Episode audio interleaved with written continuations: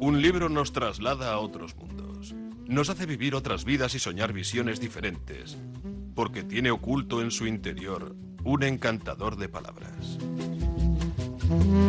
El encantador de palabras. Un programa de Asier Muniategui. Eixo atzaldeon zer moduz, ongi etorriak beste arratzalde batez, ez egun itzera, erriraziaren sintonia honetara, eta liburuak egunero bezala gain nagusi ditugula. Eta gaur historian murgilduko gara, eta baita ere elaberrian gauzabiak, e, bueno, hortxe bata beste egin ustartuta, eta Josetxo Oruetak egin duen lana Huaskon izenekoa, edo txartua argitaletxean. Horrek baskon eh, hori badirudi, ba, Frankoak horrela ditzen nebezela orduko garai hartako baskoiak eta ba, horregako gatazka horretatik iru urtetar edo goaz eta urte horretan zazpiren da laro eta bat garrenean hasiko dugu gure ibilbidea. Buenas tardes, amigas, amigos, bienvenidos una tarde más al Encantador de Palabras, en la sintonía de Radio Popular, para hablar de libros, de literatura y hoy tenemos el placer, porque es un auténtico placer de esta obra, el placer de estar con José Chorueta, autor de esta obra, Vascón, o Vascón, con W, que es como parece que nos llamaban a los vascones en, en, aquel tiempo los francos. Y nuestro autor nació en Bilbao, eh, bueno, pues ya tiene casi los 62, andará por ahí, y, porque es de mi quinta. Y bueno, eh, pasó su infancia y adolescencia en Bordel, en Burdeos, luego se afincó en Donostia, y entre otras obras tiene también el Cantar de Orreaga, que hablaremos, quizás más histórico que esta novela, que es Vascón, aunque también con, bueno, pues se pueden entrelazar las dos obras de alguna manera. Eh, títulos también de su producción son Pauleta Tabal, de comedia juvenil, que obtuvo el premio Galzagorri, luego tiene los planes de, mm, de Lidia.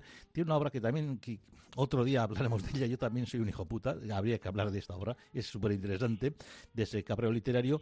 Y con Vascón, de alguna manera, pues como dice el editor, eh, nuestro amigo Martín Anso, pues regresa esa novela histórica año 781. Eh, también podemos poner eh, música de Luke Armstrong, que me he enterado ahí mirando, que también hace cosas para él, es músico también, escritor. Arratzaldeon, eh, eta ongi etorri gureta Josecho Orueta. Carcasco, Arratzaldeón, buenas tardes. bueno, hay que decir que haces de todo. Eh, eres profesor, eh, música, bajista. También coincidimos en, en, ah, un poco en, eso, que también me ah, tocó ser bajista en una época. Eh, bueno, eh, sobre todo hay que decir que es una un novelón, porque aparte que son 600 y pico páginas, no sé, aparte e, es un novelón que lleva a través de unos personajes a unas historias, a una figuración y a un conocimiento de lo que supuestamente fuimos, de toda esa gente de la que nos rodeamos y nos rodearon, y sobre todo, eh, no sé, en mi lectura personal por lo menos, eh, me ha maravillado sobre todo el papel tan fundamental de la mujer, o por lo menos de los personajes que conviertes en mujeres de esta historia, ¿no? Y sobre todo, no solamente hecho que conocemos de nuestras orguiñas, de nuestras mujeres, pero sobre todo la, la, fuerza que tenían las mujeres que estaban cerca de aquellos que mandaban en esas tribus vasconas, sobre todo, ¿no? Y van creciendo a través de la novela, que es muy cinematográfica, me ha dado a mí la impresión, ¿no? Y claro, como novela no podemos hacer un spoiler ni decir muchas cosas, pero sí vamos a intentar entender un poco los personajes, el momento histórico y sobre todo esa relaciones, ¿no? Y a mí me parece también el tema de, de la religión me parece muy importante para poder entender nuestra indosicrasia. Quizás si te, si te parece, empezamos un poco por el contexto. Eh, nos llevas eh, a tres años después prácticamente de que ocurre la, la batalla de Orreaga o la de Roncesvalles. No sé cómo tenemos que, que entenderla. Bueno, para la gente que quizás sí. pero digo porque muchas veces Roncesvalles los vascones no entendían y decían bueno hablarás de este, de este territorio hablarás de, de, de, esta landa, pero no sé, eso de Rencesvalles no le sonaban a, a los vascones de aquella época.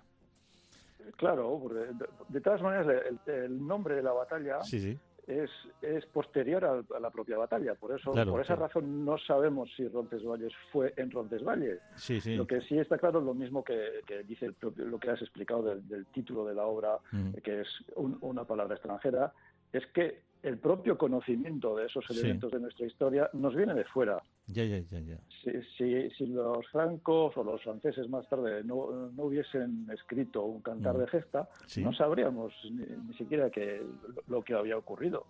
Hay que decir que, bueno, pues quizás es una desgracia que uno tenga que ser un exiliado, pero quizás también te ha dado la oportunidad de, a través de la chanson de Roland, de, descubrir que tienes un pasado. Que igual, si, no, hubiera sido así, igual, ni estando igual aquí, según los planes educativos que tengamos, igual, vamos, ni aparece, más que las canciones de Vito Lerchundi. Ahí está. sí, la ventaja de estar, eh, pues, de, tener una vía, digamos, fronteriza. claro. no, no vivía en la frontera, pero bueno, yo tenía mi parte de mm. la familia aquí, entonces estaba viviendo una cultura doble y me, encuentro con que el tema de, de, Roncesvalles allí lo ven de cierta manera, de manera totalmente literaria y, mítica, y aquí bajo un prisma histórico, pero, pero muy escueto, o sea, siempre con, con topicazos, como que fue una, eh, una emboscada que se liaron a pedradas, y, no, para nada. Entonces me dediqué a buscar un poco qué, qué, qué ha pasado aquí. Y me encontré con, más datos de, de los que esperaba. Y al encontrar esos datos, pues también encontré lo que pasó después y me pasó francamente interesante, por eso la escritura de este, de este Wascon. Sí, eh, de alguna manera, yo no sé hasta qué punto, si todos, todos manipulamos la historia, cada uno a nuestro interés. Y ahí todos somos pecadores de alguna manera. Es decir, bueno, tú cuentas esto como francés, nosotros como vascones somos la leche, los otros como españoles eh, son también, eh, los moros como moros también. no sé, yo en la novela obviamente me salgo con una impresión de que por lo menos quienes tienen la cultura, el conocimiento y los que quieren llevar eso adelante más honestamente, entre comillas, son los de la, al andaluz, ¿no? Por lo menos desde el conocimiento y desde lo que es la reflexión y lo que es, no sé, el tratamiento más, más real, más ajustado a la realidad. No sé si... No sé, es, es, eh, una lectura que he hecho yo, ¿eh? desde tu novela, ¿eh? Es cierto es decir, los acontecimientos que ocurrieron por aquí, en Euskal Herria, sí, es cierto que los, eh, los árabes musulmanes los tratan con mayor objetividad, pero no porque ellos fueran más majos y más honestos, sino porque les importaba menos. Realmente cuando hablaban de lo de aquí era pues comentarios eh, puntuales eh, que iban a completar los, lo que a ellos realmente les, les interesaba, que eran las, las conjuras que hubo en el norte del Andaluz, los problemas en Zaragoza y en Barcelona. Y lo que pasaba aquí, pues simplemente lo, lo apuntaban y como no les importaba mucho, pues no necesitaban andar manipulando. Oye, José, pero por ejemplo, el, el tema de, Empezamos con Onenka, que es, Onenka, que es el gran personaje femenino de esta novela.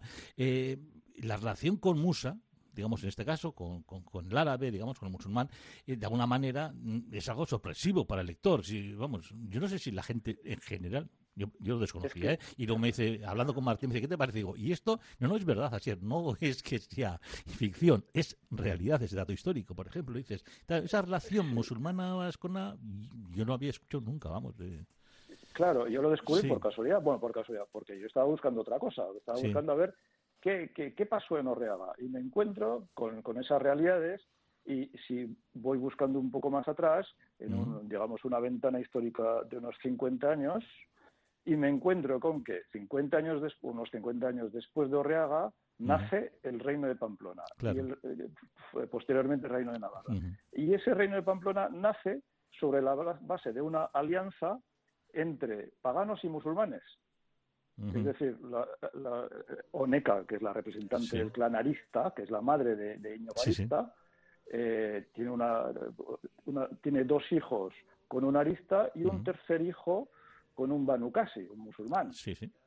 Y resulta que esos tres, esos tres hijos de Oneca eh, siguieron juntos, trabajaron y lucharon juntos durante toda su vida y derrotaron a los cristianos y a partir de la derrota de los cristianos nace el reino de Pamplona. Leer eso es que realmente sorprendente, pero no me lo he inventado, es terrible. Claro, es que luego también la misma composición en la novela vamos descubriendo pues a bueno, a partir de personajes, digamos, porque son no sé cuántos capítulos, mogollón, cada uno va con su nombre, con, con, el nombre de uno de los personajes de la novela, muchas ficciones, otros serán históricos, obviamente.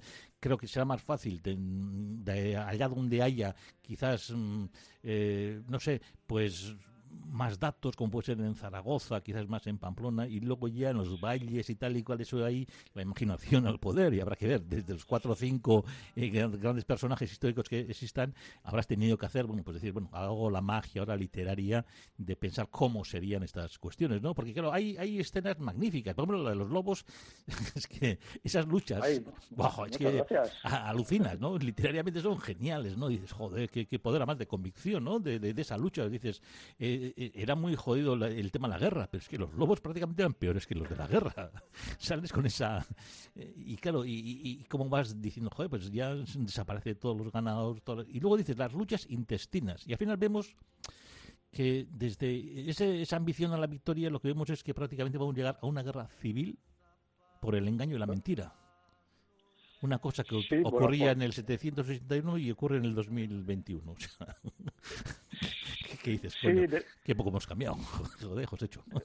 De hecho, lo que, bueno, una, una manera que suelo tener de, acabar las, presentaciones es que si, pues mira, si la, típica frase, eh, si encontráis algún parecido con la realidad actual, es que siempre andamos igual. Igual, igual. Sí, sí, es, que, según cuentas tú. Normal. Sí, entonces en Roncesvalles, que podía ser Ibañeta o Lepoeder, como dices en, en el libro. Eh, y me ha llamado mucho la atención también otra cosa que no quiero que se me olvide: la mitología. Le das mucha importancia a la mitología, a nuestros seres, a Orchi, a Eki, y bueno, pues. Sí, desgraciadamente. sí. Desgraciadamente es una cultura que tenemos perdida. Nos quedan unos, unos retazos de la, de, la, de la cultura precristiana. Yo considero que que la, cultura que podamos llamar cultura vasca, mm. la, mitad se perdió, es decir, se mantuvo el idioma y algunas tradiciones, pero en el momento de la cristianización, esa, la manera de entender el mundo y el universo que, que, estaba en esa, en esa eh, en, el pensamiento eh, politeísta, eh, eso se perdió solo quedan unos pequeños datos, unas leyendas, pero el sistema de pensamiento que, sí conocemos de los griegos o incluso de los vikingos, eh, no, no, nos queda nada. Entonces hay que reconstruir a partir de esos pequeños retazos que nos quedan. Y es una auténtica lástima. Y hablando de, eso, del idioma también, que tengo, tengo tantos apuntes que han salido en el puesto, pero claro, son muchísimos. Eh, claro, eh, yo decía, bueno, ¿estos cómo se entienden? Primero, claro, eh, estamos en nuestros conceptos actuales de Iparralde, Gualde, claro, de esas tribus hablamos que estaban en la muga y de alguna manera los de Maule, Garasi, me imagino que con los de abajo, pues no sé, los de Itzaltzu y Ustarros y toda, todos esos valles, no sé si con el euskera se arreglaban, pero luego estaba, claro, el latino, el romance y estaba también el árabe, imagino, claro, todos juntos y revueltos y una, vamos, muy, eh, o sea, eh, Barcelona era muy universal, pero en aquellos tiempos yo creo que mm, Pamplona, Iruña o, Zaragoza incluso lo eran más. Porque ahí, pero según va tu novela, hay, de todo. pero es que nos, eh, tenemos tendencia a imaginarnos ahora mismo que en, todos los aspectos de la cultura somos muy superiores mm. al pasado y a todos los pasados. Y no. Pero, pero el, políglotas ha habido siempre. Sí. te lees la historia de, Roma y cómo, cómo se mm. entendían. Pues sí se entendían y había reuniones y había asambleas y la gente, había políglotas, había gente con, con mayor cultura, había intérpretes y la gente se manejaba con varios idiomas.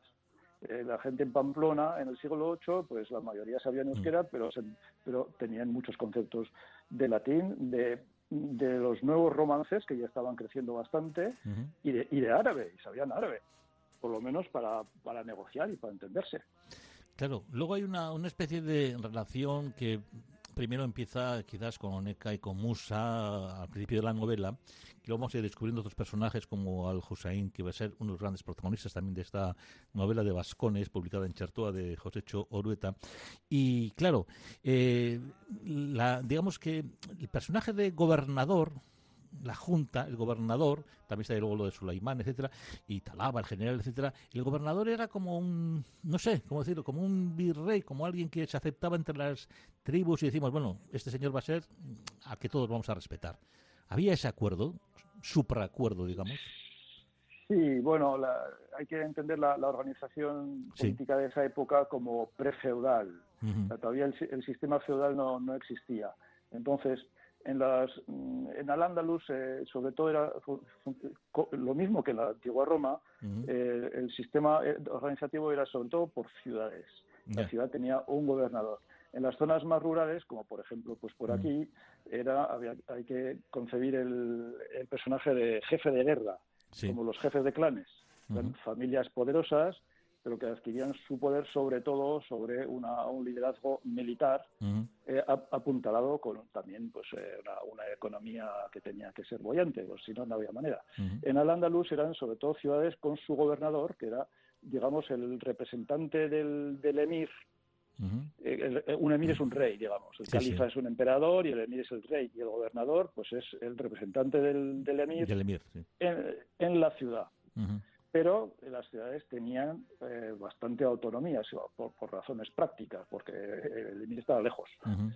Y entonces esa autonomía también eh, llegó a producir pues conjuras y desacuerdos y ganas de independencia. Claro, eh, de todas maneras eh, da la impresión en la novela, por lo menos mientras vas leyendo, como que esa posición del emir eh, fuera, o sea, Zaragoza está cerca, digamos, pero como que Córdoba queda muy, muy lejos. Como a veces dice, no vamos a ir así a los francos a luchar, no merece la pena. O sea, estas guerras no nos, no nos llevan a nada.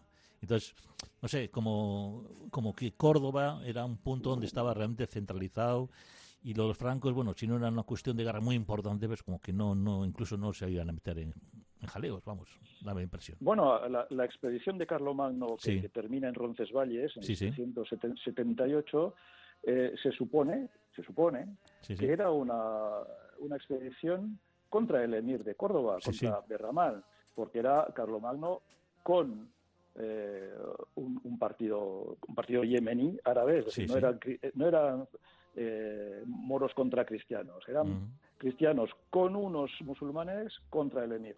Lo que pasa es que salió mal la campaña porque uno de los conjurados, concretamente el, gobernador de Zaragoza, eh, pues eh, se convirtió en chaquetero y, lo fastidió todo.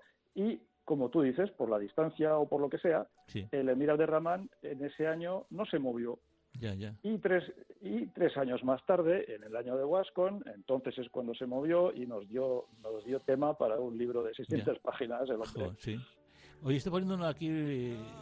Nafarroa porque, bueno, eh, lo de Pamplona... Eh, todo Navarra, pero lo de Pamplona, o sea, en, tu novela ya es que es, eh, vamos, nos lleva a todo, o sea, a reinterpretar, reinterpretar la historia, ¿Cómo es capaz, cómo puede ser que alguien que vive ahí, que los romanos le han puesto de todo, calzadas, fortificación y tal y cual, vivan como los mendigos cogiendo piedras porque son incapaces de... Estos personajes que... valen para matarse entre ellos, luego son incapaces de hacer nada, ni siquiera reestructurar un poco algo en su... Yo, yo quedo alucinado. Cada vez que te leo digo, este, alucino, ¿qué, gente tenemos aquí? O sea, ¿cómo era eso?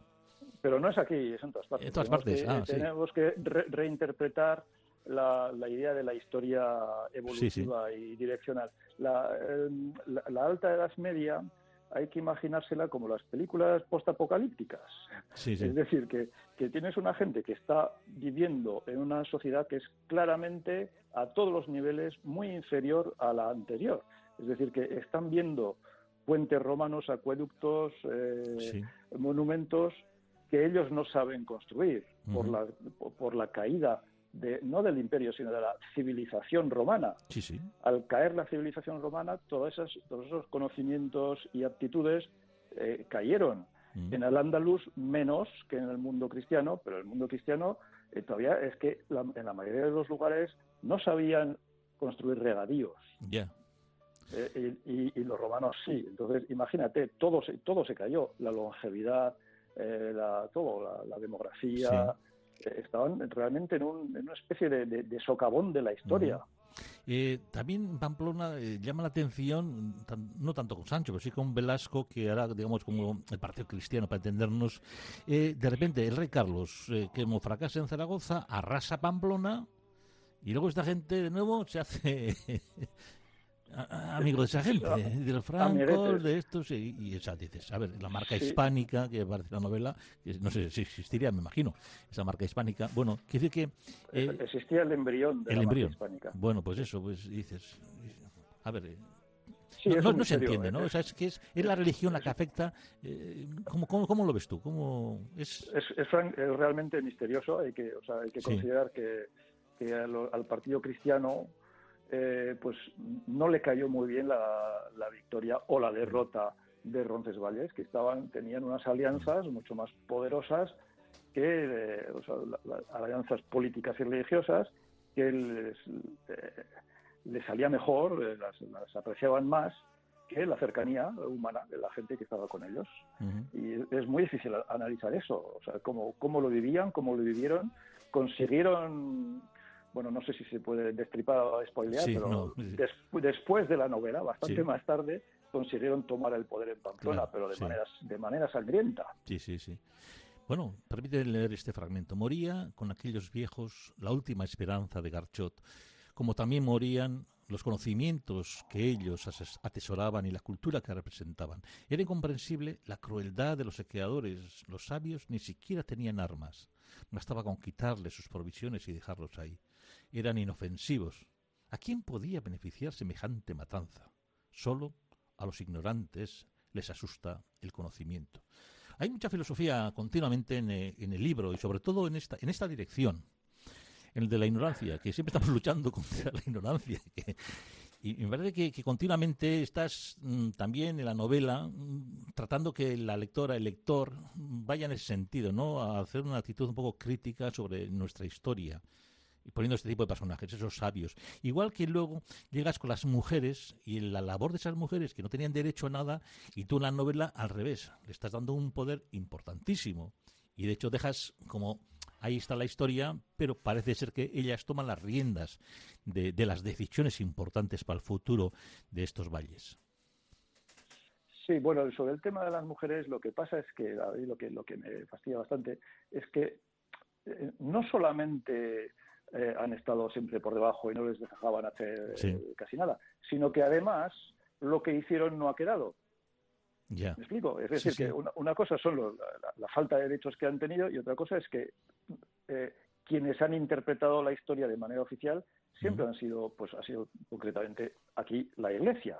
Sí, sí. Y, me encuentro con un personaje como Oneca, que está olvidado, pero que realmente tuvo su poder y, me encuentro con unas leyendas, con unos acontecimientos históricos que no han sido interpretados ni guardados como datos históricos, sino que se han quedado como leyendas. Por ejemplo, eh, en el escudo del Roncal, eh, está la cabeza del, bueno, la llaman del rey moro, pero es, un general árabe. Y la leyenda nos dice que fue una mujer quien cortó la cabeza del, rey árabe. Eso nos dice una leyenda, pero ¿por qué una mujer? Por una, una cuestión anecdótica, pues lo lógico sería es que si fuera mujer, es que la mujer mandaba. Y aparte de eso, existe otra leyenda que nos cuenta que las mujeres del Roncal, en ausencia de sus hombres, defendieron el valle eh, con, las, con las armas. Se ha quedado en leyenda. la parte de realidad que, que realmente tuvo lugar no la conocemos porque a alguien no le dio la gana de ponerlo como un dato histórico. ¿Eh? y, lo, y se quedó como leyenda. Entonces, eso, lo que decías antes de la realidad histórica y de la parte ficticia, es que la, narrativa histórica me sirve para eh, recuperar, devolver Una, una vida real, una vida que, que podemos sentir como real, a personajes olvidados, las mujeres y los modestos y todos los que no han dejado sus nombres. La historia real no la han hecho los reyes y los y los cuatro los cuatro eh, aristócratas que han dejado su nombre en los documentos históricos. La ha hecho la, ha hecho la gente los pueblos. Y esos en los manuales de historia no tienen su plaza. Y bueno la narrativa se lo devuelve aunque sea de manera ficticia pero traes a la vieja Ushua, a Onza, también el tema de las orguiñas, eh, las arboleras, aquella gente que, bueno, que en un momento también dices como que, bueno, ni tú ni yo vemos nada, pero bueno, aquí nos hacen caso y nos siguen y, y, aunamos a las mujeres y tenemos de tal. Y luego, pues bueno, ponen las chozas, ponen las cuevas, todos también lo quieres también de una reflejar de que también existe esa tradición, esa cultura, porque claro, antes de terminar, que se nos va el tiempo echando leches, pero eh, claro, eh, queremos hablar un poco también de esas costumbres, de esa historia, de esas tradiciones que seguramente quizás eh, llega Carlomagno monta el reino de Aquitania y con ella pues puede desaparecer toda esa independencia, puede, todas esas costumbres, incluso, no sé si el propio, la propia lengua y toda esa tradición nuestra, ¿no? Sí, bueno, hay que eso es una especulación. Hay que especular sobre cuáles eran las tradiciones y también los conocimientos antiguos a partir de, los rastros que quedan. Eh, no, no considero que haya sido Carlos Magno y Aquitania quienes hayan acabado con esto, sino que el proceso ha sido muchísimo más largo eh, durante, durante siglos, porque la cristianización de Europa ha sido muy lenta y muy traumática. Eh, ya al, final del siglo X ya se da permiso para la, construcción de monasterios y ahí se, se, crea el, trabajo de hormiguita de, ir conquistando territorios de manera paralelamente de manera eh, económica y política y al mismo tiempo haciendo una aculturación, realizando una mm. aculturación de los de los territorios. Luego, eh, algo que me llama mucho la atención también es la importancia que tiene la naturaleza en su conjunto, ¿eh? no solamente el tema de los lobos, sino el tema de los valles, los montes, los bosques, Irati, la magia, todo eso que, le da mucha importancia también a, digamos, a ese contacto con la naturaleza en la novela. Sí, es uno la naturaleza, el bosque, la montaña, eh, son, son protagonistas importantísimos dentro, considero que forman parte de, nuestra defensa ¿eh? sí, totalmente. y de nuestra cultura. Claro, y tenemos que darnos, darle, digo, como valor también literario, ¿eh? digo, a la hora de escribir y a la hora de, de, bueno, pues de darle ese colorido a la lectura y, claro, yo, yo visualizo mucho, ¿no? Entonces, claro, voy caminando por esos montes, voy siguiendo a unos, a Oloz cuando se va escapando, voy al siguiente y digo, joder, qué bonito. Y dices, mira el valle, ahora bajamos hacia abajo, ahora, y claro, claro, vas oliendo, vas, vas sintiendo todo lo que vas escribiendo y dices, joder, qué maravilla, que a veces esos paisajes, ¿no? Y claro, los que pasamos muchas veces igual por allí, por la muga y además hay un mapa al principio del, libro que, que, bueno, nos puede ubicar un poquito para hacernos una idea de dónde están y que el día de mañana podemos hacer eso, pues como se hacen ahora, ir a descubrir la novela a través de ese mismo mapa, ¿no? Por esos, por esos pueblos donde se va desarrollando la novela, que es una cosa también precisa y que alguna vez lo hemos hecho ya hace muchísimos años con, con alguna otra novela. Bueno, eh, Josécho, eh, ¿sabes lo que pasa? Que, la radio tiene unos horarios y nos hemos comido y todavía me quedan así como, como cinco, cinco folios de preguntas. Eh, Hablamos de Garchot, hemos dicho media hora. Eh, hablamos de, de, Garchot, de Miquelot, que es el protagonista que va contando la historia, pero sí, joder, si, si hacía falta un personaje, no sé, un Superman vasco, después de leer tu novela, Garchot, mm, vamos, le puedes poner una S, una Z, lo que tú quieras. Haces un gran personaje de, de, de Garchot. Pero Archot es un personaje increíble, sí. sí. Si necesitamos un, un, héroe aquí, es un héroe A, nuestra manera, es decir, trágico. Sí.